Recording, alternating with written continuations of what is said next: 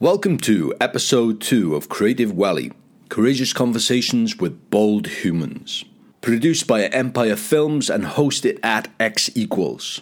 In the second episode of the video podcast, I'll be speaking to Ollie Body, social entrepreneur and executive menstruator, and Jed Finch, the founder of X Frame.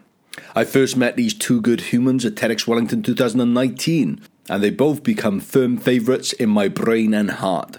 We sat down and spoke about everything from construction to architecture to environment, sustainability to menstruation to PhDs. Obviously, COVID again came up, and there's some fun stories and good energy in these conversations with these two amazing people. Lend us your ears and your brain for the next hour and a half, and also subscribe at creativevalley.com. So, is any questions? I have a disclaimer. Yeah. Um, I've got uh, a concussion at the moment, um, and I'm fine, which is why I'm here.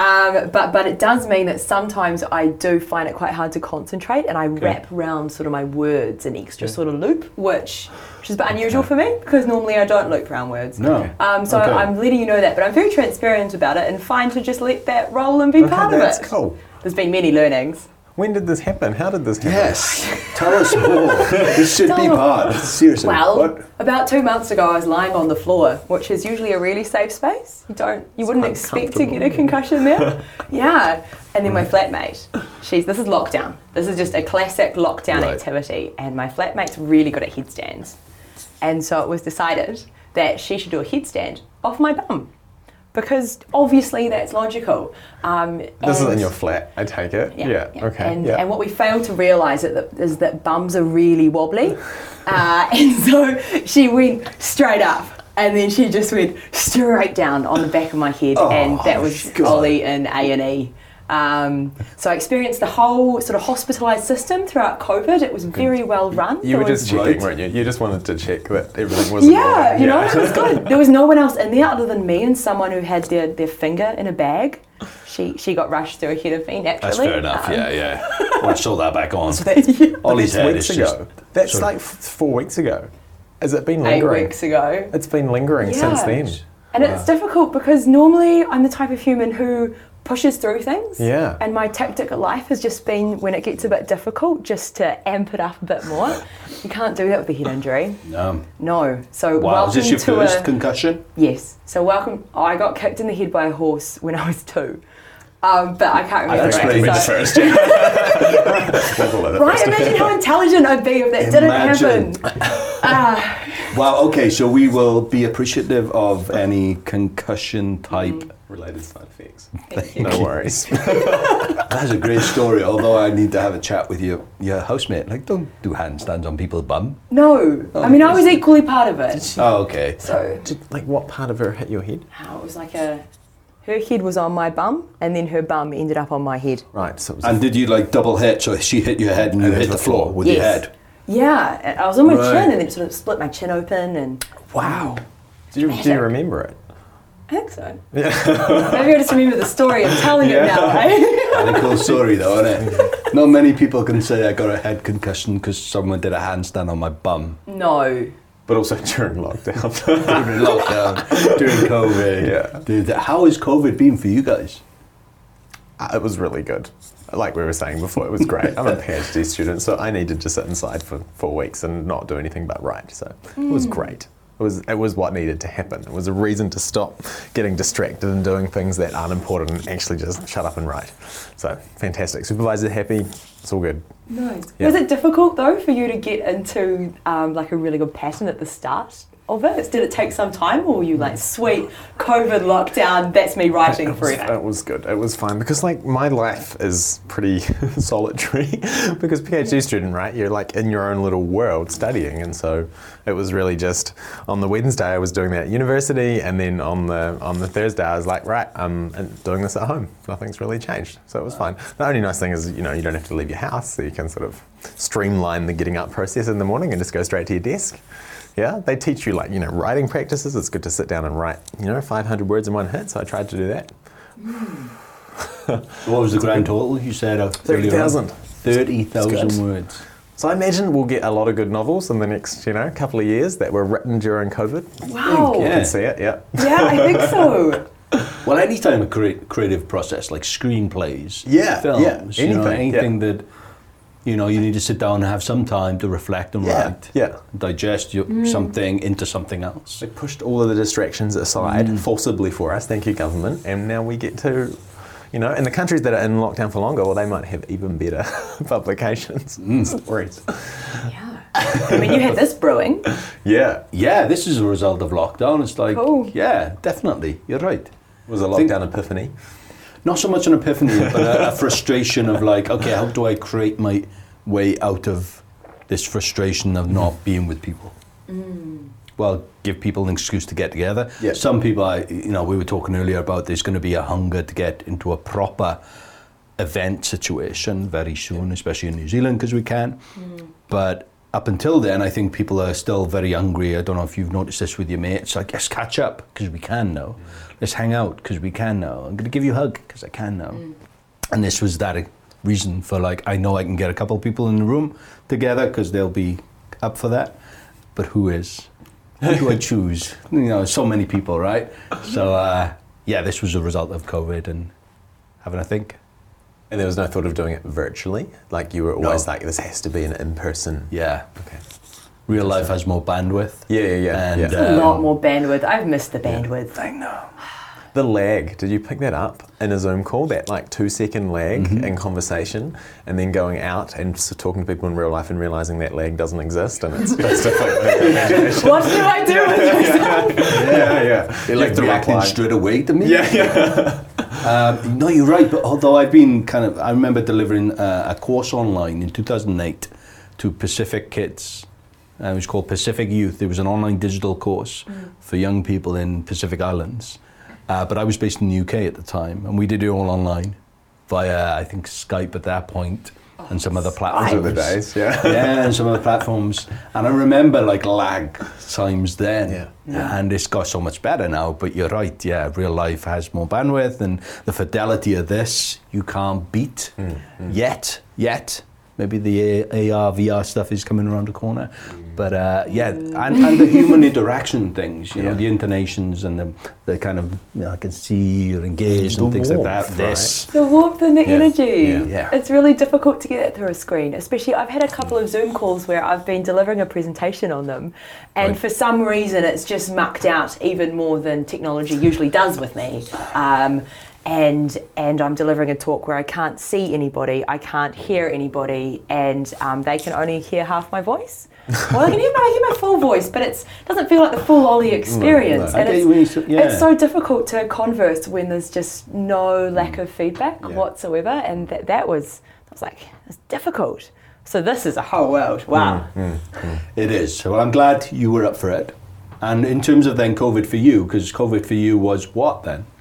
Well, um, for the start, I was just chugging on with my normal ridiculous busyness. Mm-hmm. Um, for a while, I've been trying to ban that word from my life. I think it's really unhealthy. Busy. Um, busy. How's your day today? Busy. Right. Makes me want to vomit.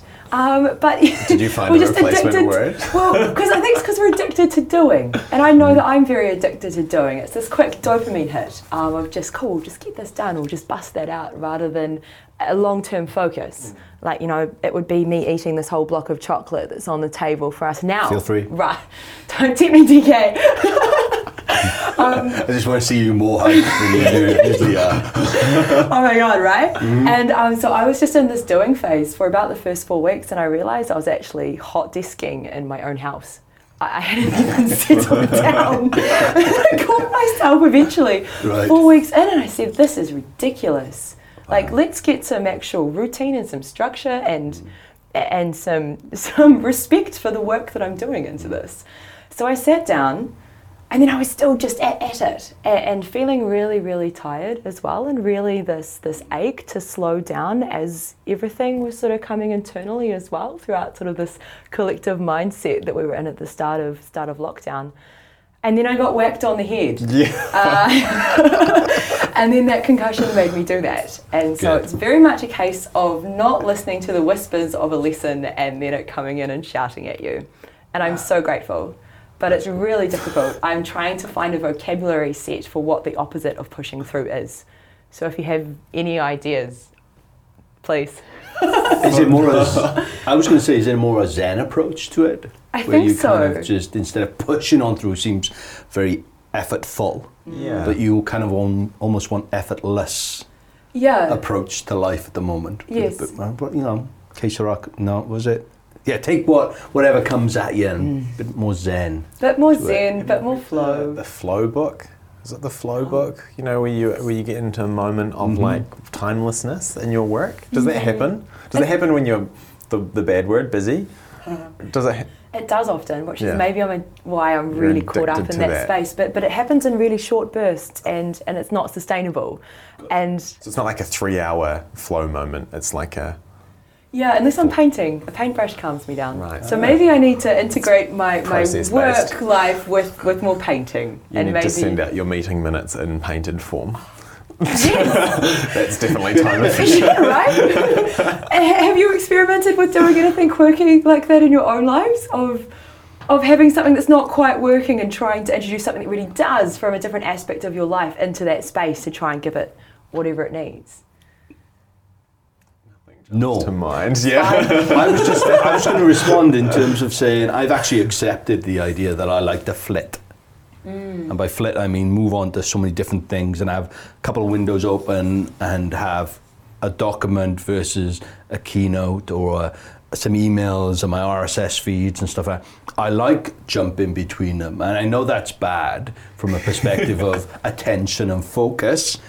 However, I perform well like that, Mm. and it's only after years of doing that and going, I'm actually quite productive this way, because I try the other way, just go mm. shut everything down, mm, yeah. have one window. yeah, yeah. And that window does X, right? And I'm Yeah. just going to focus on that. Yeah. And I'm like, get itchy. and, I, and, and other things Yeah. feed me, right? It- Yeah. It's kind of like, oh, I just do this email and I kind of at the end can jump to this RSS. Oh, that can pull back into this blog post that I cut and got drafted up here. Wow. Okay. No. It kind of all overlaps. that's an extreme level of multitasking. I could not.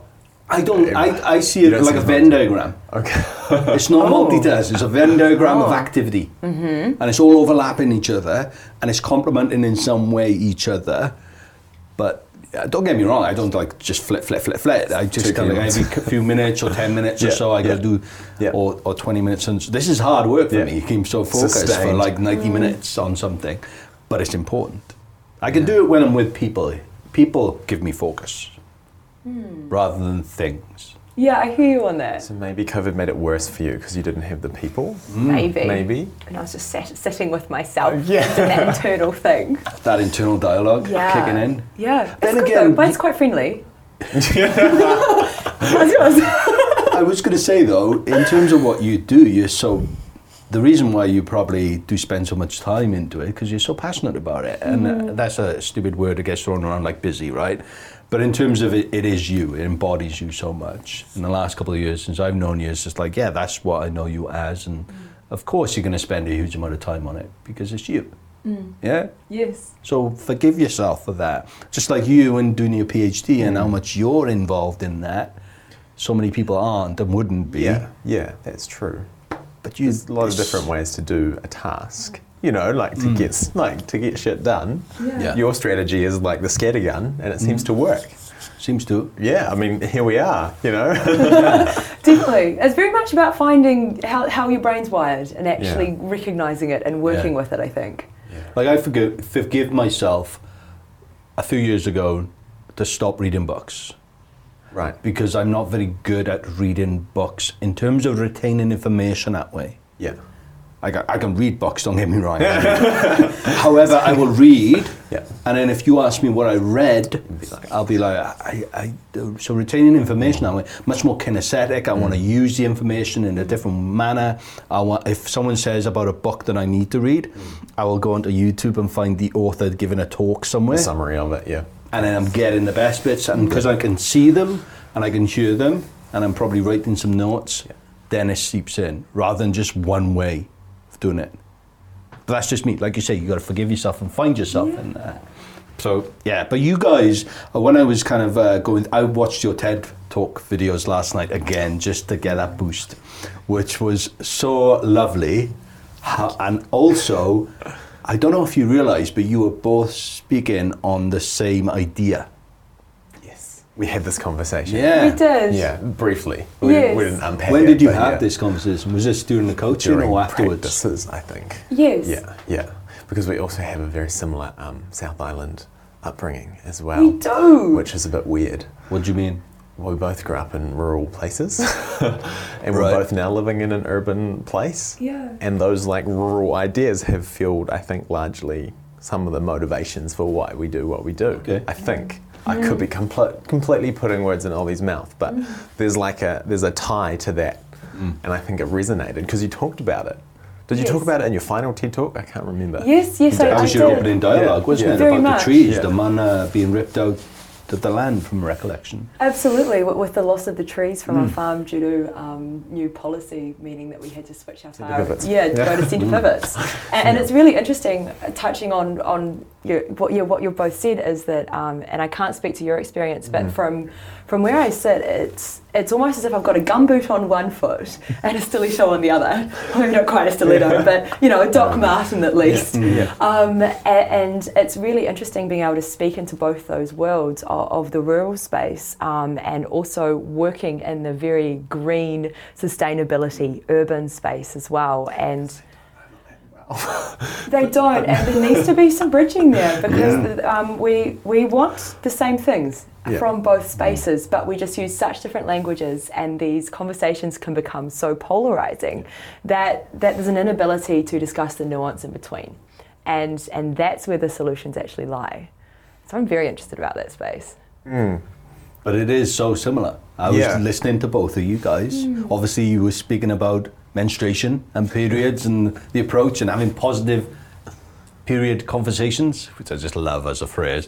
And then you're talking about the building industry and homes, which are so polar opposites in terms of like the topic. Subject, subject matter, yeah. the Yes. purpose of what you Yeah. were speaking to Yeah. Yeah. was so similar. The idea of going back to the land, thinking about how one decision affects so much, so many other things. Um, so, so I was just delighted in kind of revisiting both those talks and uh, seeing such similarities and bringing you guys together again. Because I don't know if you hang out together, but it's so much. We don't, We but we've said haven't. we would, which is bringing that up on camera is a little bit bad, but yes. No? we No. need to. Intention. Yeah. Because I, um, We've been in lockdown. for Yeah, yeah, let's play So I'm that. like, But I think the busy word is part of mm. the issue, right? Mm. Because we get so bogged down in what we're doing Yeah. and the tasks and the process and that, that if there's no natural overlap, then you have to kind of make the overlap, right? Yeah. You have to make Yes. it work. Mm. yeah. Yeah. So I'm really interested in where your stories are at now, from a rec. Because, like I say, I think you're so aligned, but I want to know if you're on the same Yeah. Same point of your path in your journey, because it's it's fascinating. So, where are you with your story, man? Give us your story and The then, story. because some people won't know who the hell you are. Yeah. Bad people out there Okay. who haven't watched This is your the talk. elevator pitch part, right? Yeah. Yeah. Do it. What do you okay, we arrived. Um, yes. Okay. So the building technology, obviously, um, I uh, in 2017 I went to Malaysia and I worked in the building industry, and over there they have very um, sort of uh, pre-industrial construction methods, if that makes sense. So it's like brick and mortar and very labour-intensive and uh, very bad for the environment, both from like a carbon point of view, but just from a material point of view. And then I was really fortunate to come back into New Zealand. I have an opportunity in my study and my qualifications to do research for a year, so I picked building waste. And then that sort of has just sort of got out and out of control. And I've followed that for the last four and a half years. And now we're doing a PhD, but, but very much with the aim of having a, a tangible impact in this environmental um, construction waste issue area. Um, and so yeah, that has that has gone from like just study um, and theory and, and writing about it and learning about it to experimenting with solutions. And so what I'd say is that I'm much earlier in the process than Ollie. Ollie's in the fully operating versus um, Although you have a product, We have a product. it's prototyped, it's being We, used. we may not have a market. That may be the big one. okay. Okay, so to line some things up there and then yeah, we'll start. Yeah, one of the challenges is in the building industry is that things are expensive. You know, building is expensive. Mm. And so there's already a high barrier to entry. And so if you're asking someone to add 10% for the sake of the environment, that ask is a lot harder mm. than it is for, for, for some consumer products. Um, not all consumer products, but for some. And so, you know, we, we're dealing with budgets of, you know, a couple of hundred thousand dollars, and then we're going to add 10% to that, that's $20,000. That's, you know, that's a lot of money. but is that 20%, sorry, is that 10% going to disappear over time when things become, just with any product, when you start to roll it out en masse Yeah. and people adopt it and it's new techniques, is that going to dissipate in some way? It's really hard to say. Okay. because we're, we're asking people to pay for something that they wouldn't usually pay for.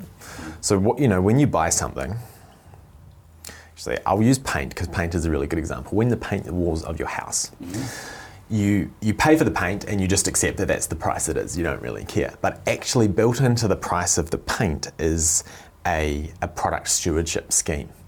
And so that, that is like $5 for every litre of paint sold or something like that. That covers the recycling of waste paint and the management of that paint at end of life. Whoa, that's in there already. It's crazy, right? Whoa, you wouldn't think that about still needs to be in other industries as well, but maybe I'm just not aware Yeah. of it. So it's integrated, and ah. that's what's great. But the problem is, in lots of other sectors, it's not. So when you ask people to pay that extra mm-hmm. percentage on top, they say, "Screw you, mate! course, I'm going to yeah. buy that product. It's cheaper," and they don't care about it. So you have to, and this is exactly what you found, I think, right? Is you have to offer them an alternative value proposition. You have to sell them something else that makes that money less, you know, significant. They, they, they buy it for another reason. So the angle that you're selling then, the additional extra, Mm. is not just So we can sell them that it's environmentally friendly, that it won't create waste. That's great. just that. We sell them say that this is a highly flexible, adaptable partitioning system that will, you know, be efficient, lightweight. You know, we sell them on the, you know, this sort of gig economy premise mm. of, you know, lightweight and flexible and all that sort of stuff and decentralized. But again, that, there's also a barrier there because the building industry is not wired in that way at all. You know, like when when you buy a wall. You, I've bought many walls. yeah, dude. yeah. People, people don't buy walls. Exactly. You buy the house, and so we're thinking, well, right. The walls come with the house. Yeah, can you we sell you just the wall, and what does that look like? And can we sell the tenant the wall, not the not the building owner? Because then there's a lot more like autonomy in that in that idea that you have control over your space. You know, and, and think- that's what got me about it as well. I'd say that's definitely a benefit that I was like, yes, get me in that. Um, and it's the health. Yeah, It's the not yeah. breathing in all these Yeah. shitty chemicals yeah. that are, are holding us in an environment and then Yeah. becoming part of our own bodies. No, thank you. Yeah. So again, it's a different value proposition for a different person. Yeah. Yeah. But the problem is in the building industry, often the people that are making the decisions are not. Um, man, I'm whining. I should stop whining. Um, the people making the need to get decisions. wine It's the truth. You're just illustrating. You're not whining. they, you know, the, pro- the property developers, and so they have a bottom line, and Of they course, yeah. they are measured on the difference between what they bought the property for and how much they make on that resale. Okay. I mean, there's a great. I don't know if you watch. I was recently at home with my parents, and they were watching home TV on some TV New Zealand channel, and there's this show called Property Flippers, and they are literally measured on how much profit could they make on the sale of a house, and it's a TV show. You know, that's what we aspire to. Is that that is a good thing. Mm. So. I mean, how are you supposed to compete when, when the market is wired in that way? But also, Yeah. how are you supposed to compete in an environment? And what I'm talking about there, a national environment mm. or even a global environment. yeah. Um, Could you kind of give us, because you touched on it in your TEDx Wellington talk, but I still don't know enough about like the Kiwi build, the leaky house situation. In other words, when I came to New Zealand in uh, 2011, um, I thought, wow, this would be the best country in the world if it had central heating, glazing, and insulation. Do you want to know a really interesting fact about that though? We have the lowest um, carbon emissions per household in the world because we don't heat our houses. How good is that? I don't know. Wow, that's not to that in my right. brain. Wow. Is that a Yeah, exactly. It's like a celebrate, but don't because How do we don't- feel about that? Because Exactly. we don't live in a pro- tropical climate. No. So that would Yeah, be great if we were living. Yeah, in exactly. If you were in Malaysia Barbados, you'd be like, yeah, of course you can yeah. go. This is sweet. But we Global have warming, fast forward 100 years, we might be there, you know? Yeah, we might just never need to do this. But we have a growing, as I understand, a growing issue in New Zealand around, you know, health It's and huge, well-being, yeah. specifically Yeah. relating to our bad Yeah, housing. Houses kill people. Yeah, yeah. Houses kill people. Yeah, but So, what is the, the national situation when you start to think about, you know, these initiatives like Kiwi Build and the, the problems with the scandal-run leaky houses Hmm. and where you fit into that conversation, or your ideas fit into Yeah. that, not you personally, but the ideas. It's really hard to say because I'm, I mean, I'm still a student technically, and I've got very limited real world building industry experience in some measures. Um, and so, what I, from my position, say is that there's been like, you know, 50 years of poor um, decision making in the building industry that has resulted in today. And Kiwi Build is not just going to be able to fix that in I mean, three years was the initial target, right? 10,000 homes or something like that in three years. I mean, that's laughable now. Um, Okay. ret- looking back, like, retrospectively, you'd be like, well, you'd never do that. And yes, evidently, we haven't done that. You know, th- this is a, like a systemic problem that requires, like, you know, policy to change in alignment with building industry practices, in alignment with council and consenting, and, and a whole lot of like things to come into alignment to be able to deliver the buildings that we we need. And that comes at a huge environmental cost. That's the other thing, right? Like can we put up can we accept the environmental cost of that to make our people healthier and better off and more productive and all those things? Because there is a tension there. Can we actually retrofit, you know, because like 300 or 400,000 New Zealand homes with double glazing when that is a huge cost on, you know, aluminium and glass and all these materials are imported and, you know, it's huge. How do we, how do we reconcile those things? Very And the difficult. standard of new homes now, where are we at? Mm, where are we at? In terms of out, As someone who's come into this country, you will be able to tell straight away that it's very poor. it's very mm-hmm. low. Yeah. but the new builds? New builds. If I had to build a house today, are there any standards that you go, okay, we're getting it with this now, both No. environmentally and, and health? Oh, okay. no. Like you can, if you want to, you can build a mm-hmm. great house. There's nothing stopping you from doing that. But you can't, the minimum requirement, the minimum standard is not a great house. And that's widely, I mean, you'll hear that. Mm-hmm. That's said by heaps of different commentators in that space that mm. it's not an acceptable level to build. And and you, I mean, the the funniest thing is when Europeans come to New Zealand, and they say, "Hang on, is this the, actually a new house? Like I live in this. There's condensation inside. It's cold. Like I have to like cool it and heat it. Like you know, it's it's absurd to them, and that's why you find there's a lot of um, particularly German. Um, Building practitioners in New Zealand because they see a they see a market opening. they see an so. yeah, they say, well, we can fix this. We just need to get our methods into this country. Yeah. It's that, sorry, go on. But, but interestingly, we're actually very similar to the US market. So, so we shouldn't be like, oh, we're so bad, you know, New Zealand is the worst. Australia is probably even worse, but they get away with it because it's warmer. Right, of course. and the US is is very similar on our lines in terms of construction methodology and performance. So, They definitely have some colder places yeah, than and we have as much well, colder so places. crikey. Yeah, but they do heat their houses aggressively, unlike New Zealand, and that's because the energy is cheaper. So again, all these flow-on effects cause these issues.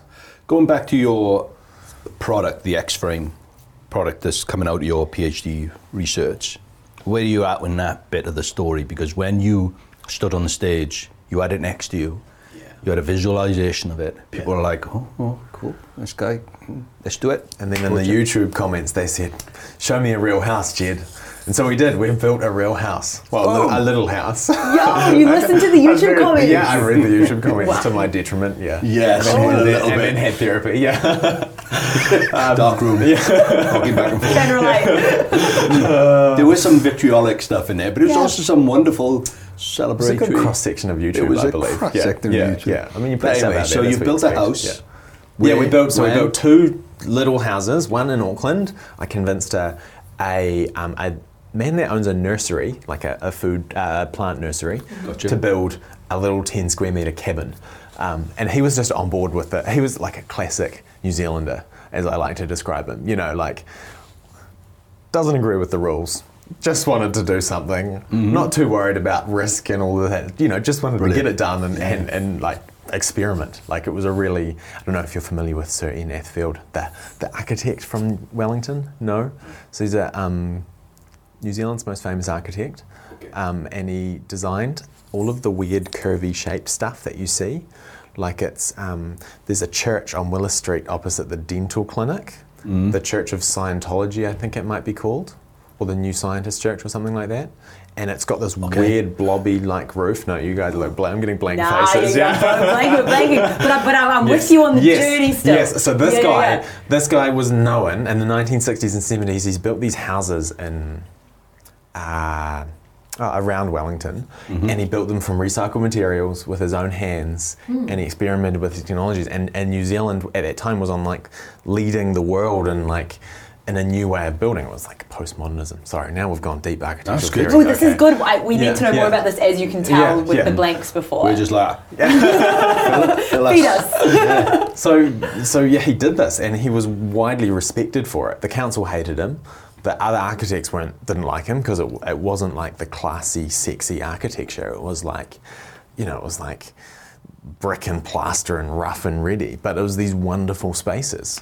Um, and so that has been a huge inspiration for me. It was like, you know what? If you want to do something in the space, get out there and do it yourself. So we did. We went and we went and built these buildings. And I mean, you know, he went on to be a fantastic architect. I will barely be able to scrape the surface, but you know, he can be an inspiration. So anyway, we did that. We've got these two buildings.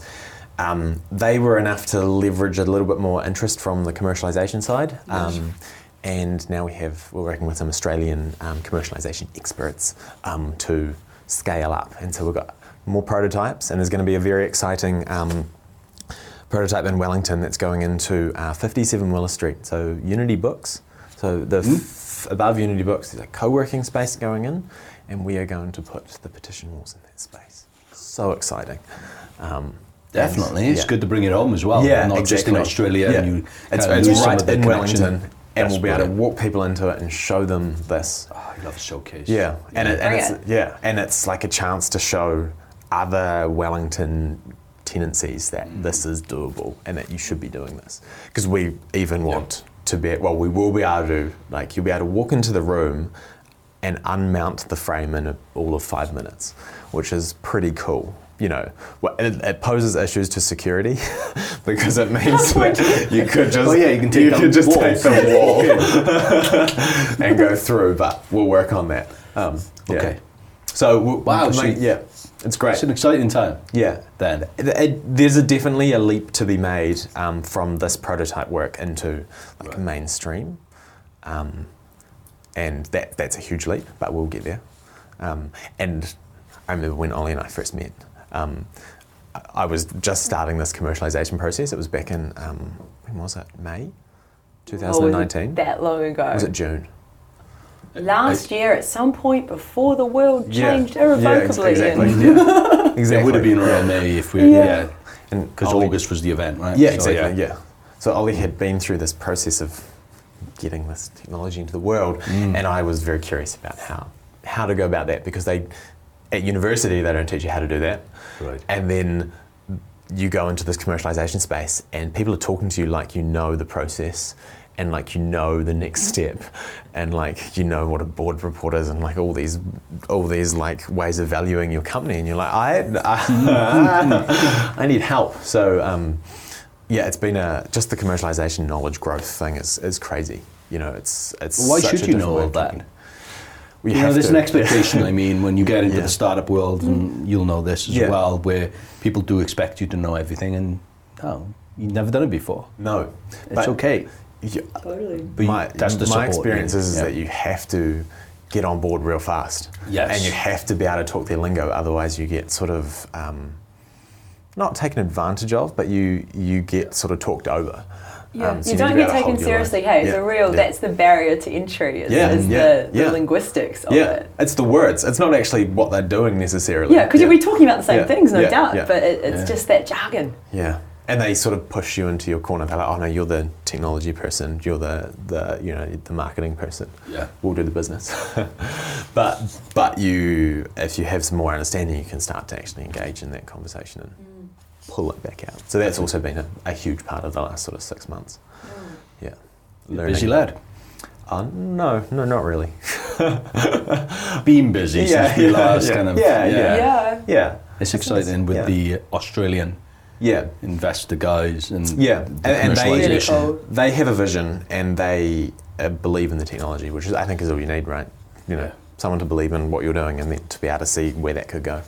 Yeah, Mm. yeah, and it's something I think New Zealanders maybe are a little bit guilty of. We don't. Um, we're willing to like support an idea, but we're not willing to take a risk on the idea. Often, does that make sense? Why do you think that is? I don't know. I think we uh, we invest in the wrong things. We know that we invest in property and you know things that are very safe and conservative, but we also um, get stuck in our ways very easily. I think But I added a little bit as well, I think, from a, someone coming, here. coming here. in, yeah, There's that conservatism, that Yeah. British legacy of conservatism Yeah. that is seeped into the culture a little bit here. Oh yeah. Uh, and it and it's which is weird because we sell ourselves as being a bit you know gung ho, DIY, creative, but it, it's yes and and Yeah, there's definitely an Rather than- and. yeah, yeah, yeah, there is. yeah. Yeah, you do that as well as, and, and you see this in audiences when you do events. Yeah, where if you if I was to give the same talk in America, the emotional response to it is very different than if I do it here. More charged? Is that what you're saying? More. I wouldn't even go that far. It's just very different from a perspective. I can I know in America if I did a certain type of talk, Yeah. and told certain stories in a certain way, I could move that audience to dance with me, literally, and I have done that. Got people up to dance with me. It I don't think that would persist straight away. Look at you as well. Can I hold on to my seat? Yeah. Yeah, but isn't that interesting? Like, I don't think I could do that here. I reckon you could. You just got to find the right way. It's like the, the sort of dry humour I of suppose. Kiwis and. I can't imagine them dancing. Look at you. I, dance. I will break the uh, stereotype Yeah, for you. Yeah, yeah, definitely. But yeah, I, I hear you. I, I hear what you're saying. And it's not a bad thing. It's not an illustra- It's not a, like I said. That's why I added an and rather than a but. You know, it's not a bad thing that you guys are a little bit conservative. I just think it's a bit of a washover from the British colonial kind of legacy idea. There's a lot that's been washed over from that space. Yeah. That really needs to go. It really needs to not be washed over and brought out. But the idea that culturally it's a bit conservative in New hmm. Zealand, that's what I would say. It's not a bad thing. It's just it is.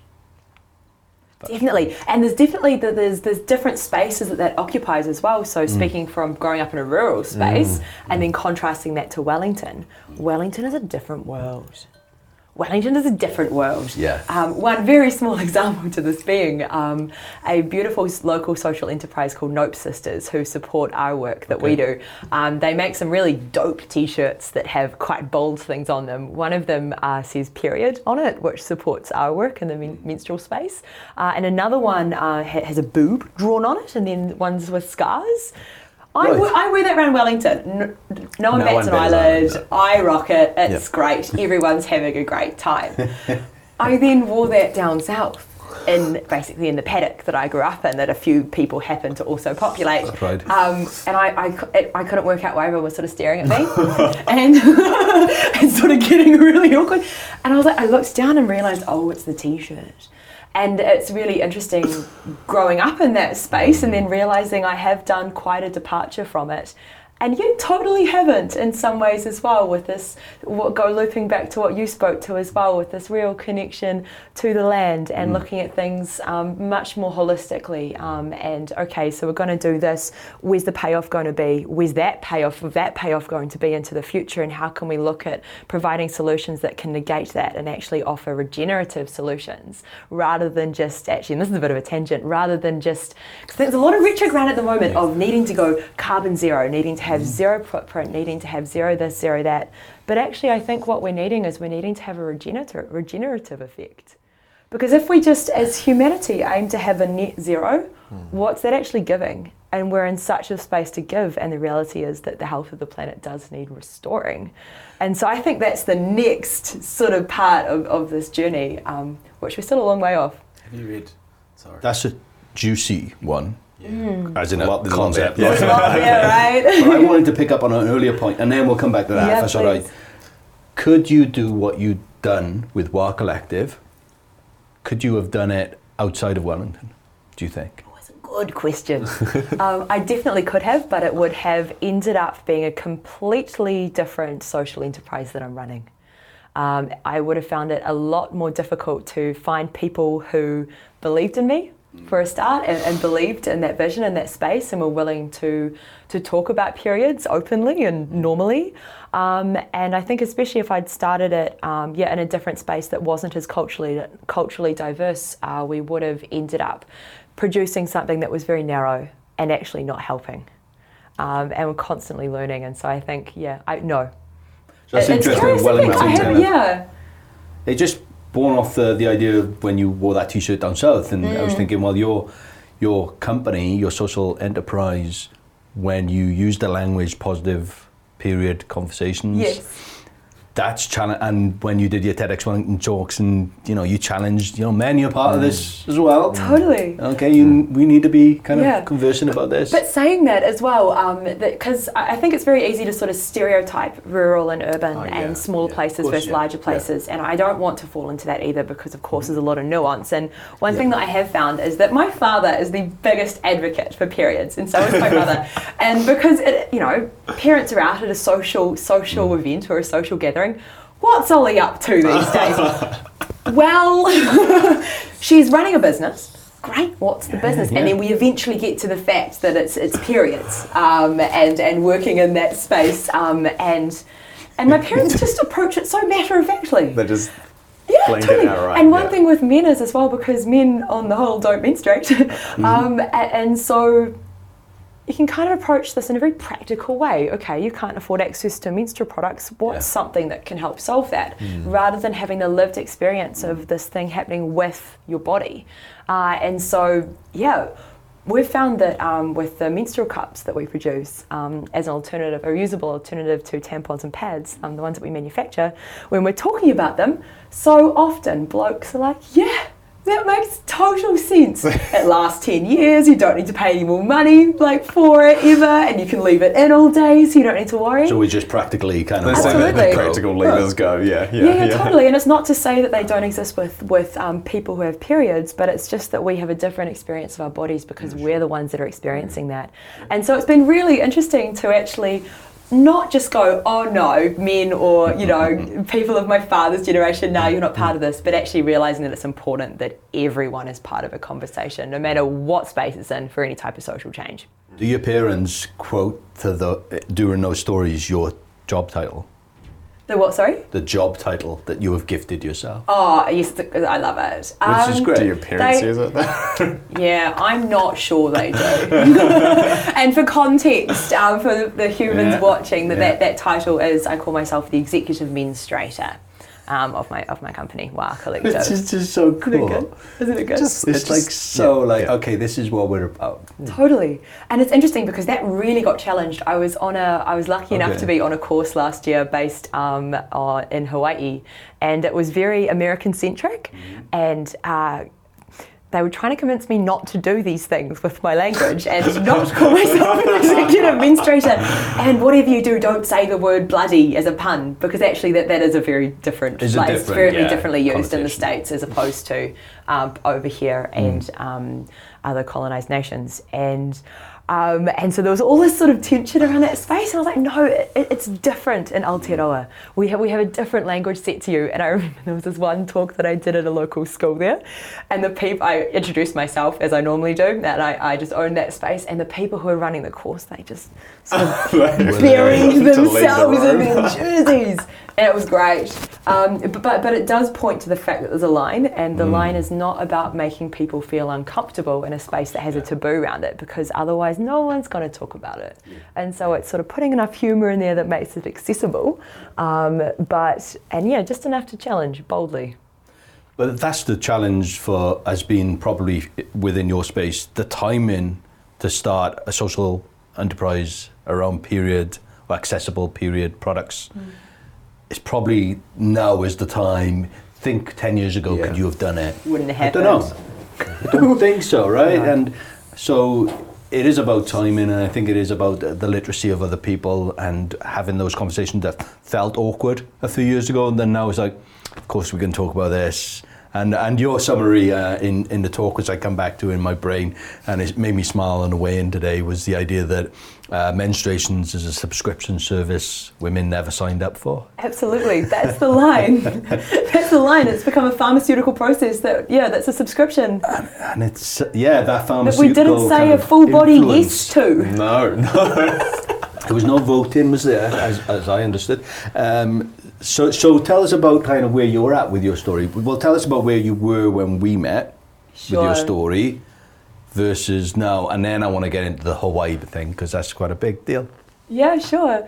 Uh, so, so when we met, uh, I had started my journey into the entrepreneurial space um, about five years before that, when I had moved to India. Um, finding out that um, just before I left, I found out that uh, if a girl gets her period and she doesn't have access to any resources that she can even um, you know, use as a menstrual product, she then drops out of school and the cycle of poverty continues. And that had really, really affected me. Um, I'd, I'd grown up in a very privileged space on the farm, we'd had access to everything we needed. And so I simply hadn't had to think about it to the subscription model that we never signed up for, right? Um, and so off I went, um, had some incredible impact there, some many, many learnings, came back here, um, figured out that actually just well hang on. First of all we weren't talking about periods. Uh, so i was like well what's actually happening here? And i found out that both people and planet cannot afford the way that we're managing periods and it's it's not a period that's the issue it's the way we're managing it. Um, and very much looping back into your story as well it's sort of looking at okay how if we're going to try and have an impact for people say that are, that are missing out on class because they don't have access to menstrual products, but what's the environmental payoff for that? And is there a, there a midpoint that can actually right. Come together. come together and join those two and have some real symbiotic impact that's, that's regenerative right? Because it's bigger it's part of a greater whole. And that's what gets me going. Ah. And so um, yeah we were um, about we were two years into that. We had a product um, and yeah chugging along nicely. And where are we now? Wow. Last year, last year was big. There were TED Talky things. Uh, there were Edmund Hillary Fellowshipy things. There were Obama Foundation things. I met Michelle Obama, which was crazy. She gives really good hugs. I be- I can, I can see it. No way. I can see it. Yeah. I'll take her on. Yeah. Yeah, yeah, nice. She's definitely worth taking on for a hug. so, sorry, no, I'm not going to stop you. Go for it. No, no, all good, on. all good. And, and so, um, and I was very much in a space of um, being feeling really lifted up with my energy, and I felt like I was sort of dancing on the canopy of these trees, and all there were all these connections and and um, and beautiful humans to be met, and um, some really interesting projects that were that were sort of starting to starting to happen. Um, and then, of course, COVID hit, um, and then sort of that external facing space was removed slightly. And then I sat with myself got the concussion. And everything's just had to slow down. Um, but we're about to launch a really exciting campaign that's um, embargoed that I can't talk about yet. Um, but it launches it launches very soon. Um, it's nationwide. It's it's it's going to be good. Big deal. it got covided and so it was supposed to launch um, before, but but it's coming around again, which we're really excited about, and that fits in really nicely with um, some impact that we've got happening jointly with the government at the moment.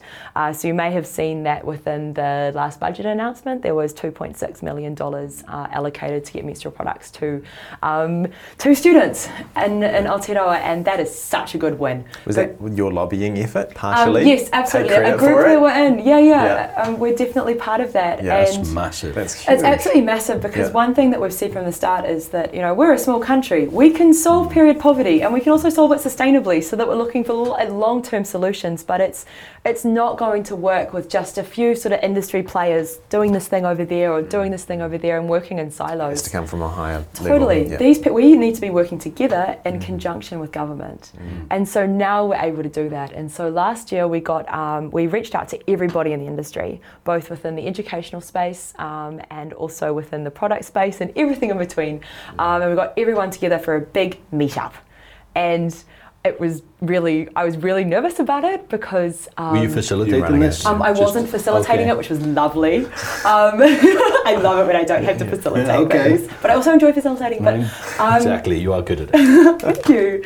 And uh, so, so we had everyone there, and and it was a really beautiful, supportive environment. And then we took that space and that energy, um, and a whole lot of writing to government to influence policy, and it happened, which is fantastic. Not many people can say that it happened. No, So well but classically, it's not enough. Um, And so, so what the government are doing, they're rolling out a trial with around 15 schools in the Waikato region, uh, and it's just for tampons and pads.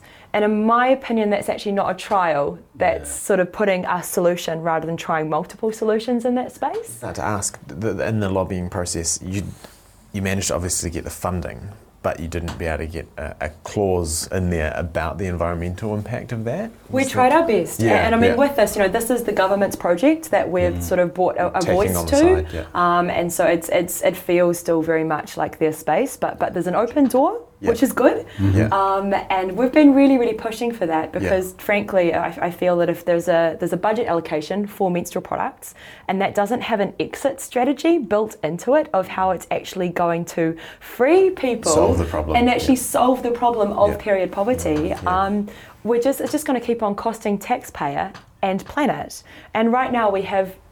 I may be quoting this wrong, but 280 um, landfills across New Zealand that are like on the like brink of washing out and going through and doing a Fox, Fox Glacier.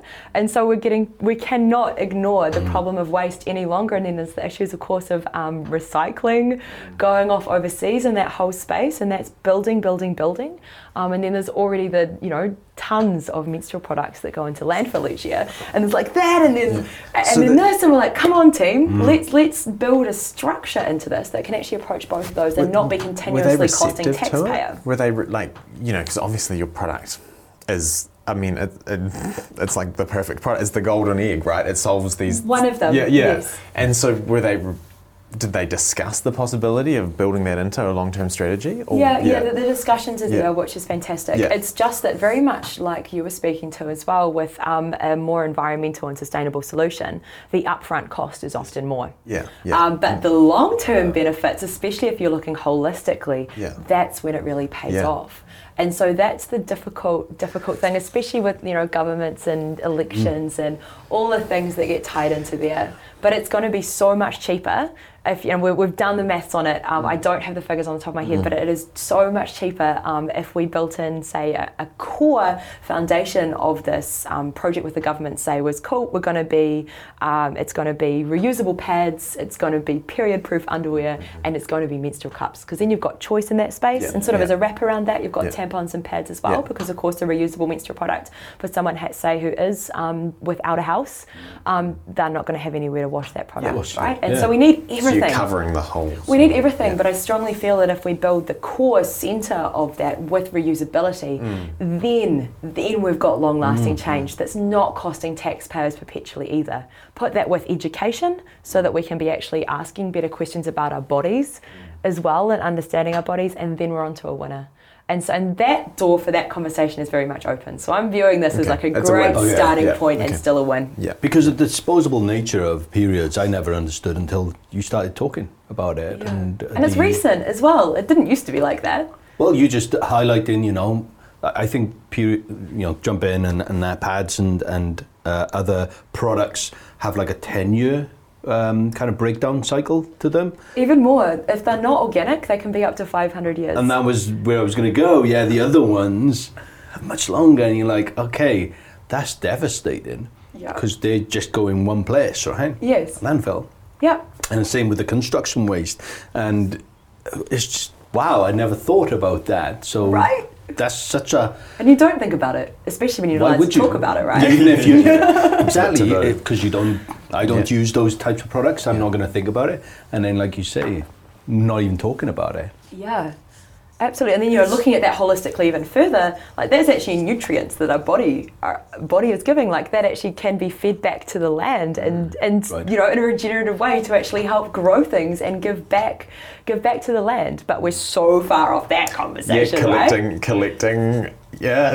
Oh, it's great. yeah, That's a new bit of the conversation I haven't heard about. it is a new bit of the conversation. Okay, yeah. But you're right, for a full closed loop, that's what's needed.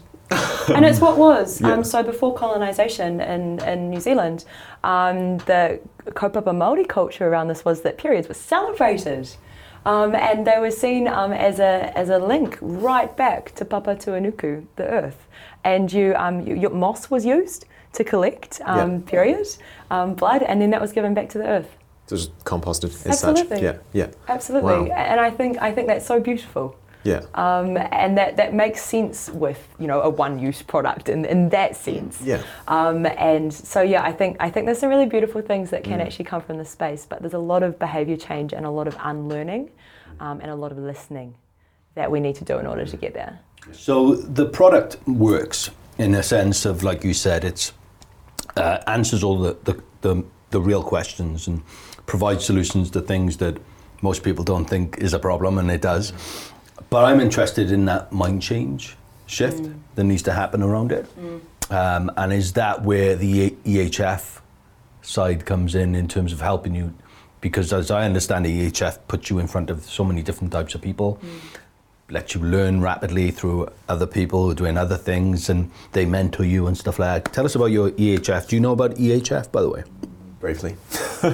Yeah, sure. So intro. this is this is the Edmund Hillary Fellowship, Yeah. um, a fantastic collective of humans Mm-hmm. based here in New Zealand. Um, and um, what happens in that space is that there's an impact visa, um, and so people who are working on amazing visionary product um, projects um, internationally, you know, who are like, yes, I see this thing, and they're actually executing it. Um, they then can come into New Zealand with an impact visa and carry out work here and add to the infrastructure um, that already exists here and help boost it. Um, and there's also some Kiwis who are fellows as well um, in order to to sort of you know help the space move. Um, and so I'm lucky enough to be part of that. Uh, and so I've been in this space now since August last year. Um, so coming up a year Yeah. which is Goes odd. fast, doesn't the year has just it's done a thing where it just disappears again. Um, and yeah, it's been utterly incredible um, and a real, real boost um, because it's it's really easy to sort of there's two bits that are actually I find that I get caught up in. One is thinking about the big picture so much that everything just becomes completely overwhelming.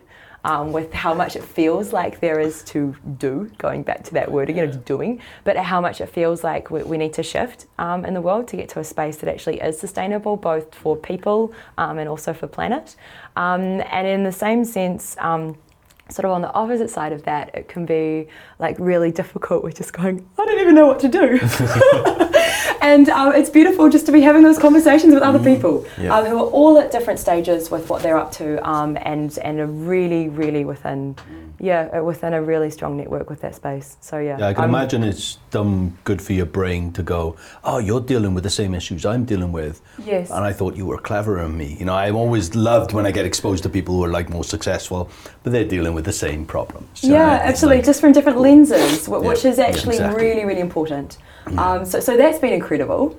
Um, and it's been interesting as well, contrasting that with um, the experience from the Obama Foundation, Mm-hmm. um, where, because EHF is um, quite flat in the way that it's set up. Um, and so there- there's a real lack of hierarchy and everyone sort of comes Classically in. New Zealand in that way. Yeah. In a way, right? Yeah, yeah. right. Um, whether, as I suppose um, Obama Foundation is classically American. Yeah. How did you get into the, because you're a Pacific, Asia Pacific leader. Yes. Crazy. Honestly, I, I hit the floor when I got that email. I was like, this is getting ridiculous So what's now. the process of getting into the Obama Foundation? Just literally, I'm interested in how you. I do don't know, DK. Come on. Who have you got to buy a drink for? Come on, I Yeah. know. Um, it came off the back of a course that I was um, in a women's leadership course in Hawaii, um, Okay. with the go, looping back to the conversation around language. Um, and then there was a WhatsApp group that I was part of that someone had just dropped a link in to this um, and said that there was some sort of loose ties because the program that the Obama administ- sorry the Obama Foundation are rolling out um, sort of went through some iterations and validation in Hawaii. Um, and so I just sort of dropped that in there. dropped in what I'm really, really passionate about. Yes. Um, and and then got in Things just took along off. with eight other incredible Kiwis. Um, and so off So what does went. that mean? What, what did you end up doing with them and for them and continue to do? Because it's not just like a, that's it, goodbye. Yeah, yeah, it's a it's a year long Yeah. program, Yeah. uh, and so we all got flown over to um, to Kuala Lumpur, and on a five day, basically it was a five day values based leadership training space, which was really really cool. Um, and what really surprised me about it was that EHF was facilitated so well with our welcome week, and I just felt that it was done really really beautifully and. and I was like, oh man, sort of nothing can I can't compare. yeah, you can't Yeah. compare. And no, it can't compare. And it was a very different space, but there was a real level of vulnerability that was still welcome there. And I didn't expect that. I, I went in with, with perhaps the feeling that, oh, it might be one of those spaces where everyone's just like, I do this and I do that, and oh, you only do that. Um, and you know, just that real gross rather than, because the most important thing is doing the work. It's not being part of X Foundation or X Group, it's, it's doing the work. Um, and yeah, I was worried that people would be way too caught up in that. But they weren't. They yeah. were good humans, Yeah. and it How was many? great. Yeah. And Did you take from there- Kiwi, right? Eight Kiwis, sorry. Yes, eight Kiwis. There were 200 of us. So it, was, it was okay. absolutely huge. Um, and within that space, there were sort of smaller gr- breakout spaces and things. But the whole thing is, um, it's very, it's it's very, mm, trying to find the right word. It, it's got, it's like, okay, this bit's for this, this bit's for this, this bit's for this. Take your Very pick. structured. Yeah, r- rather than um, sort of us being able to give more into the space and help sort of co-create it with it. Gotcha. Um, but there's obviously a gift and a curse with each ways of those ty- different types of leadership. What's so like the flow on? So it's for a year. You said. Is there more Yes. like stuff to do? yeah, they're still, from my understanding, they're still figuring it out, which is actually kind of cool. Yeah. Which is Yeah. kind of cool. Um, but so for now, we have a year-long program where each month we meet up with, I suppose, the equivalent of a whānau group, um, with 12 of us, um, and we support each other in the work that we're doing. Um, and This is internationally probably This- all mixed up, are you? Yes, absolutely. Right. So, so people from all over the Asia Pacific, and actually during this whole space of COVID and all the other run-on ramifications that we're even yet to see from that, um, it's really, really incredible to have a, a quite a tight knit group of people from a really large international space to be able to just get a bigger grasp of the picture of what's happening.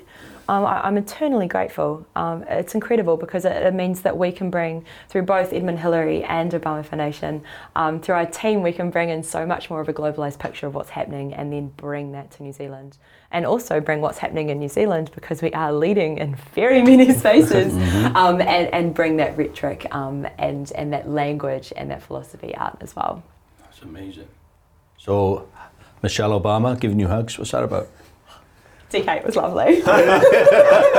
Fangirl Because you know, before you meet someone, you're like, oh, sort of, who's puppeting who? Like, what are they really like? Okay, And you know, yeah. I, I, I just, I really went in with trying not to expect anything. Um, and no, but it, it was incredible. I ended up in a small.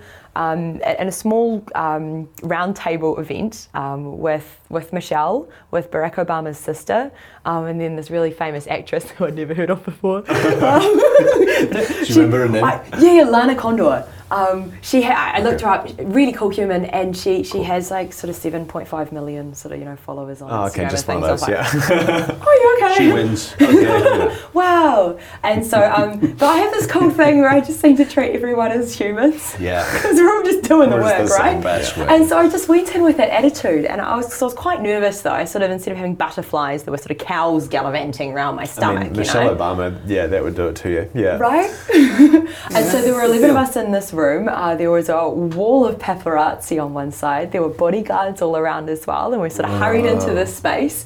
And we had two minutes to each basically do an elevator pitch to Michelle. Okay. Um, and I was like, I've got this. Yeah. You guys. And so I was like, I'm just going to be Ollie. Yeah. And and that's actually the key is just to be yourself. So I kicked off my shoes. I sat cross-legged on my chair. I leaned in. I had a yarn with um, Barack Obama's sister Maya, who was sitting beside me. Um, and then when it came to my opportunity to speak, I just launched in, flowing puns galore. Yeah. Um, and rip. spoke to the intersectionality of both um, women's health issues, um, women's empowerment, and climate change, um, and that mix. And it all just flowed so incredibly. And then I finished by saying, and I do this work because no girl should miss out because she's born with a mighty pair of ovaries.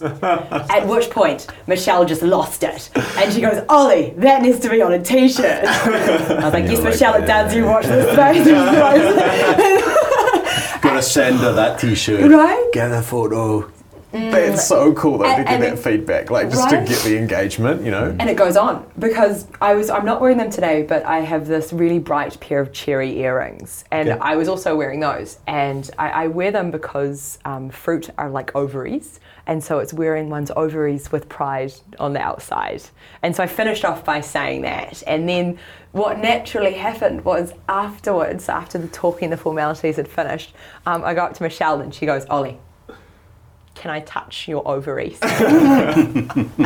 So those earrings have been touched by Michelle Obama. I hope you're not wearing them anymore.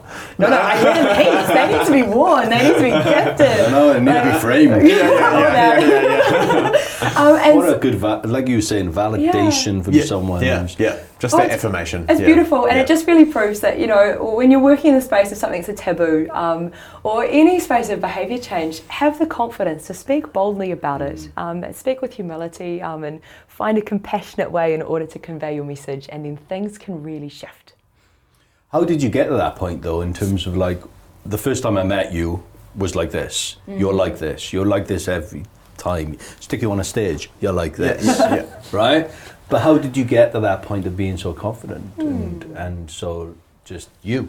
Oh, that's Do lovely. you no from a perspective Yeah. of if you think about your peers? Hmm. Not you know, you know not everybody is as enthusiastic, purposeful, hmm. happy. confident. Oh, you guys. I mean, you know, it, it. comes in waves as well, but I, Of yeah. course, but but was there like a, a, a moment, or was there some training that you had, coaching, mentorship, or was it this is you? You're just lucky. I think it's an Ollie, but of course it's, it's the life experiences that I've been able to have, and I Yeah. think I'd very much owe that to my parents. Um, they, interestingly, so they, they decided from when I was a child to, uh, right from when I was a baby, to not use um, sort of like modi, mod, modi, m- this is the concussion, I swear. Yeah. Um, so I can blame it on things. Um, but um, to use like sort of that baby sort of language with me and that Okay. cuckoo, they Yeah. spoke to me like they're equal from day one. You're like an adult baby. Yeah. Yeah.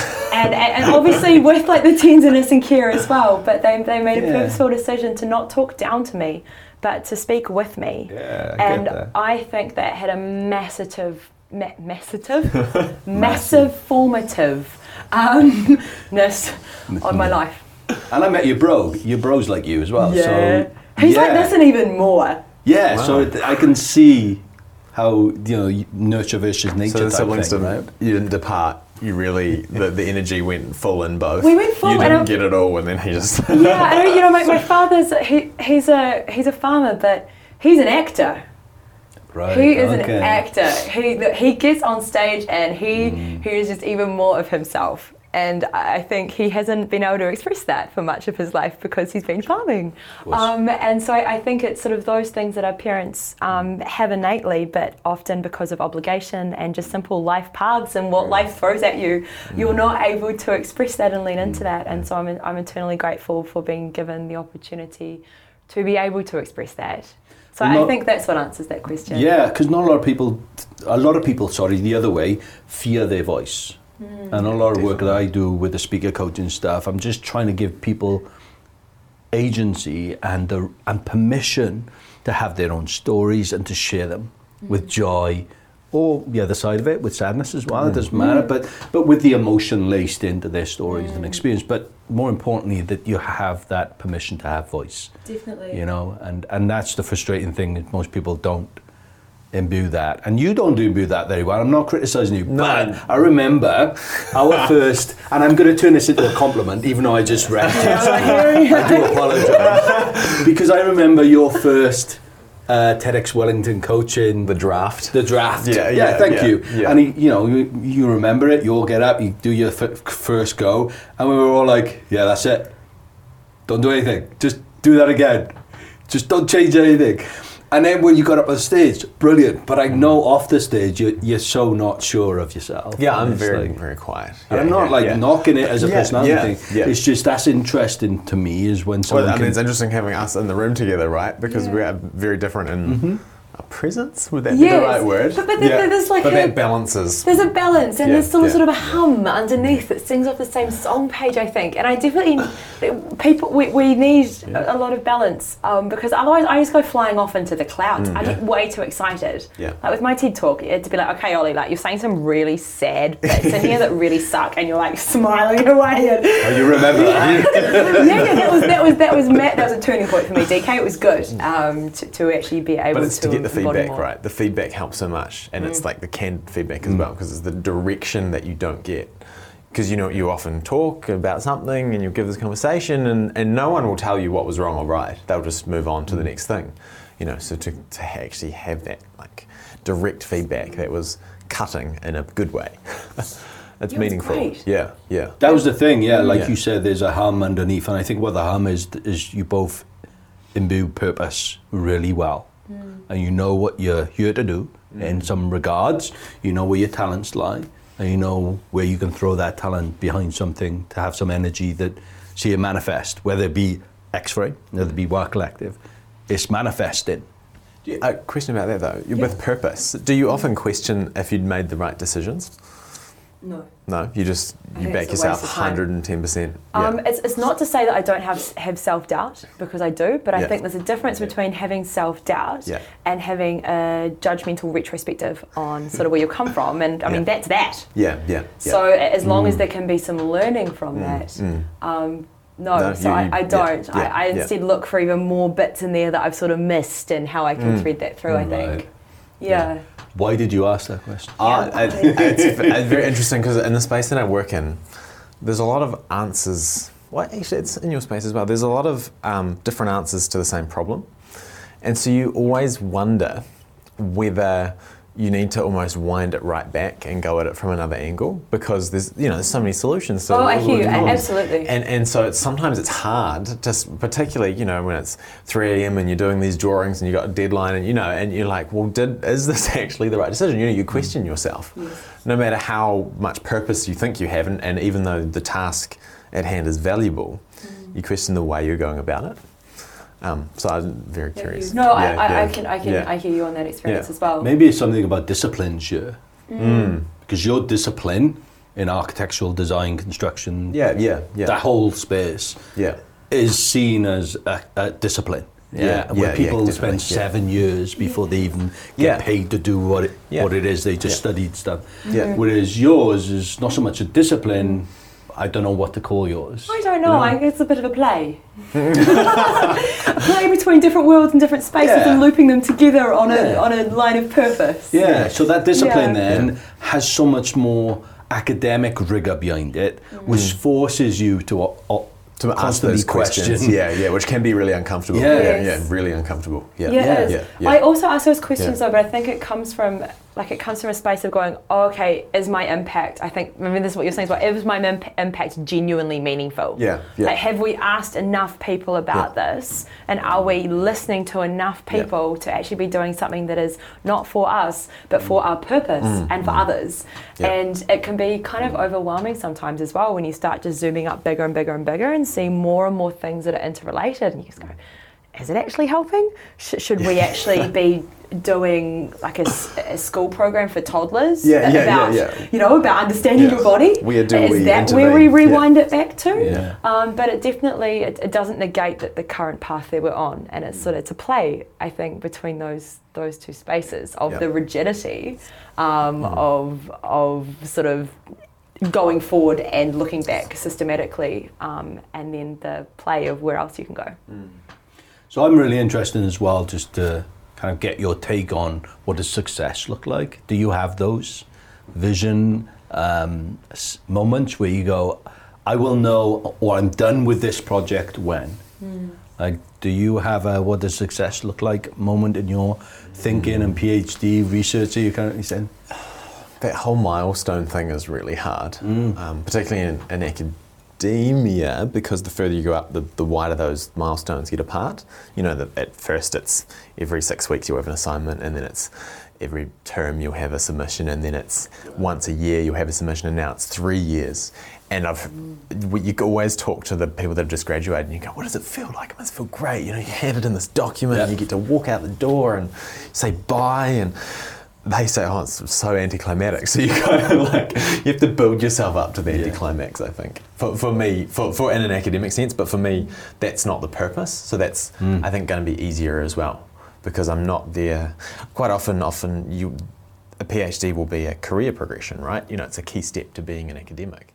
But I think for me, I mean, cool if I get to teach architecture, that'd be great fun. But that's not the purpose. The purpose is the research and the meaningful impact that the research can have. And so for me, every building that we build is just this like moment of jubilation. Like it's really exciting. It's, it's the one thing that I, you know, I have to go into that space alone for a while and just be like, this is, you know, this is like, it's like giving birth to a, to a thing that's in the world. Well, surely when you saw those two prop- properties built off your designs, Ah, yeah, it's, it's that really was like, yeah. okay, this Yeah. is a milestone. Yeah. However, could you project outwards to scale? There's two sides of that. The one side is you lie awake at night thinking, how could the building kill someone that you made? You know, is it going to blow away? Is it going to fall apart? Like, what's going to go wrong? You think about all those things. Yeah. Um, but the other side of it is no. It's it's like you said. It. You think, oh my god, this is what what can I do next? What is the next one? What is that one? And and the momentum thing I think is so true. Like it sorts it builds its own sort of behaviour and and you kind of just you're almost trying to keep up with with what's sort of happening ahead of you, Yeah. um, which is quite good. But you don't have the audaciousness to think, I'm going to change the whole construction industry. I've been beaten down by too many realities, I think. Yeah, But, no. but, but, No, but yeah, I know, I'm with you. But I think, dude, that, that doesn't mean that I have the optimism that the product doesn't have a place and that it will make an Okay. impact. Okay. But I think I'm a lot more, um, and I have obviously the dream that it can make a significant impact, but I'm a lot more realistic about the steps to get there. Okay. But one, one of the examples, again, really, really technical, is in America to go from single glazed windows to double glazed windows. So all they did is add another layer of glass. Mm. That's all double glazing is. It took them 30 years. And that was the largest manufacturer of like aluminium joinery in the world, and that was in America. So if we're going to rebuild the house from the ground up using all these different con- you know concepts, they've got to have a very realistic sort of um, runway. Do we have enough time? Yeah, yeah. Does the world have we enough don't, time? But This is the So, thing, and I yeah, think that yeah. to, to interject you there, apologies, but one thing that perhaps this whole COVID thing has taught us is that things can really shift when they need to. They can change we just fast, need yeah. enough momentum behind Yeah, it. yeah. And I suppose that's a challenge when Yeah. everyone's sort of trying to grab the mic. yes, yeah, very much. But so, if you can get yeah. enough people grabbing the mic, yeah, well, get talking about the same people to thing. yeah. yeah, yeah, definitely. And maybe a way Yeah. to do that is looking at everything way more holistically, right? Mm. And the interactions within that space. Yeah, yeah. I guess I guess I, my academic um, world also condenses all these things because you're always asked to evaluate. You know, You've got to stick a mark you've on it. you've got but you've always got to have a counterpoint. You can't just have Yeah. like that. so I wished in a sense that this wasn't part of the way that I look at it, but it is. Mm-hmm. It has become a key part of it. Is you're always evaluating Yeah. What's not going to work and then what is the metric of that you know, you're trying to mm. measure why it won't work but then again you're always enjoying the success at the same time I think me and Ollie needs to join forces and give you the audaciousness that we have. Yeah, yeah. And go have and I some need of some of your race. metrics. and, and be bold, man. Lead with that boldness mm. because I think yeah, you're on a precipice of really shaking some stuff up, and if it's not you, then- then who else, right? So why not yeah, you? yeah yeah but Be that the is I instigator think, of that. which the, the a rewarding thing of the journey and being more public about the work is that you begin to see what you've said proliferate into other people and other people will be saying it That's it. Yeah, that's nice. it. and that is almost reassuring in itself because it mm. means you can keep being critical. Like I can keep being critical of myself because I know the ideas are out there now, Yeah. and I just have to keep the movement. Yeah. But in, in the university, it's particularly satisfying when you see students underneath you that are coming through that have taken some of the ideas and are working it into their research and into That's their, nice. and it's really It's it's warming because there's a mm. change exactly mm. exactly and it might not be they go and work in architecture firms and they might not be able to do these things like that Mm-hmm. but they'll have these underlying ideas that actually this is not the way we should be doing it Yeah, you're catalysing those moments that then spur Yeah. onto others, and Yeah, yeah, the network yeah. effect will happen. Yeah. Absolutely, because yeah, I think there's a yeah. lot of pressure to do this sort of high level, oh, cool, you're going to sort of change the whole world in the Mm, space that you work in. And I definitely feel a lot of pressure from that. It's possibly just me putting it on myself. I think actually more than anyone else, I have yeah. way too high self expectations of myself, and, and I know that. And, and I actually have this thing of a side tangent of like, actually, I think having a expectation that's unnaturally high of myself is like having a goal without self honesty because you don't know where to start. That was a big moment for me. Yeah. Okay. Yeah. So you kinder to yourself nowadays? A lot, Okay, a lot. But but there's still that there's still that harsh critic, and it can kind of point to just going and you know, especially when others get behind the bandwagon as well. No, but you should be doing this, and it should Yeah. be bigger, and you've so Yeah. got this. Yeah. But actually, it negates the fact that there's a whole network that I, that you know all of the work that we do is part of, Yeah, and if yeah, you, yeah. Mm. you know, and we've all got different spaces and skills within that space, and as long Yeah. as you're doing the work, you're doing the work. Yeah, exactly. Yeah. So what's success for you then? Uh, well, I think I have a success for Ollie, and I also have success for Wā Collective, Uh-huh. and I've finally managed to sever them. Separate it. Yeah. really Okay. That must have difficult to s- try and separate my identity from from your business. Yes. I haven't got there yet, but but I'm on the path. Mm-hmm. Yeah. And um, I think for Wā Collective, um, with our with our current mission that we're striving for, that that simply is actually um, eradicating period poverty in New Zealand through education, and also through access to sustainable menstrual products working with others. That's the absolutely yeah, yeah. that's it. Um, and and on a higher level than that um, is is teaching people that they can listen to their bodies. Because that's where the change comes. Um, because when we can start to listen to our bodies, we understand our bodies more.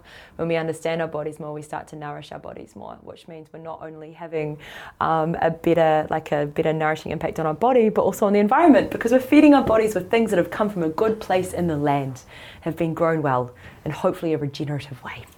Um, and so that's what I'm really, really passionate about, and that's working into that space. I think is what success feels like. Um, but yeah, and as for an Ollie success, I think it, it feels like working in alignment um, for as much of my day, week, month, year as possible, and working from a space of heart um, that feels like it's giving. Um, and then offering that to others so that they can do that and find that confidence too. That changes the world. Being yourself. Simple stuff. It's just, just when you throw it out like Yeah, that, so yeah, articulate, articulately. My, I got concussion. Concussions, right? No, no, no, they're catching, they're catching airborne. That might have been contagious, yeah. I just want to um, touch on the point you made about you know being in touch with your body. I remember during the TEDx Wellington talk itself, and in the run up to it when you were doing the sessions, when you did mention about I could see how much I bled, what colour it was, Yeah. and stuff like that, and the awkward shifting. remember People are that. going. so clearly. oh, Like, how you were just like, It's a I'm like, well, of course, yeah, that's oh. just a natural thing, of mm. course. Yeah. And, but you were positioning as, no, this is a conversation I'm now having with my body. Yeah. And but yeah, I didn't even think about that. As it was a- the visuals holding up the cup. I think really. Yeah, that was Yeah, I really yeah. used some visceral words Yeah, as you did, well. yeah. I really just stabbed at that. You've got to, right? But you're right. It was just cementing that like connection. Yeah. Yeah. Yeah, totally. Because I mean, it's no different to having a bleeding nose, and people aren't like, "Oh my god, that's revolting. Hmm. That's how dare you? You're dirty. You're shameful." It is what it is. You got a bleeding nose. Yeah. you got a period. Yeah, it, it, I, to be honest, yeah, I, like I've always not, never felt awkward around it, but it's like that talk to me just meant, oh, of course we shouldn't, this shouldn't be at all taboo no, it shouldn't. for any situation and, Yeah. and stuff. And yeah, it's fantastic, the, mm-hmm. the stuff that I've seen it. Yeah. I think we've covered off everything we need to cover off, unless you guys go, hey, I want to talk about this, and we haven't. I don't think so. I want to talk about regenerative design with Ollie, but we can probably do that at another at oh another Oh God, point. that's a whole because other there's, a, there's a lot conversation. there. It could be another Yeah. episode two. Yeah, yeah. There's a Yeah. lot there. There's a lot It there. is. Yeah. It There's is, but there. hopefully I covered enough that you could see the complementary Oh, completely. purpose behind your Heck both yes. your work. Yeah. Yeah. Because I'd forgotten about that as well. I'd forgotten about our rural roots. Yeah. I didn't know. Thank you, Jen. Like shit. but yes, that there's there's so much in there. That's the base. Yeah, and I always wonder how well privileged rural roots as well, which I always like to mm. refer to it as because it is mm. extremely lucky to have the space and the the padding around you in a way, It and is. it's safe. Like it's so safe. Such a It's odd when you reflect on where you come from and how much it influences just Yeah. your own expectations. I grew up on the side of a valley, right? And I remember moving to university uh, up in the north of England and getting lost completely, constantly when I'm wandering around. And I know, and I was thinking, I, I never get lost. Why am I getting lost? And then I realised where I live was flat. I've always grown up in a place that was hilly. So Yeah. even if wherever I was, I could look up and go, oh, Oh, you have your okay. markers. direction. And that was fascinating to me. how Wellington must be disconnected. great then. There. Wellington to me is like I remember moving here from Christchurch and someone warned me about the hills, the rain and the wind, Yeah. and I was like, sounds like Wales. Sounds home, yeah. Ah, so true. Sounds like home to me. So I like walking up and down Mm. things, and it's never bad weather. It's just wrong clothes, right? Oh, I'm so Yeah, with you. If you approach it with with a with a different mentality as Yeah. well, like this weather, weather, you know, when it's stormy and when Weather's it's cold, Yeah. it, it charges you Oh, I love it. and yeah. it cleanses, and oh, it's good. I like it. I like it when it's crazy, and then I, I like it when we come into the uh, the autumn season and you start to see the dead umbrellas sticking out of the out of the bins, which is so Wellington. Someone, uh, there must be a photographic study of that, surely. Surely needs someone just be. wandered around taking Yeah. so many of them because you see them all the time, every season. You know, it'd be See the nice summer, and then it's autumn, and then it's ah, I forgot that umbrella was shit. They must shouldn't have a pretty that. high per capita count for, for uh, Umbrella umbrellas and landfills, yeah. Yeah, there's another environmental thing right there. Although, what's that umbrella that doesn't do There that? is one. Hey, That's been designed here.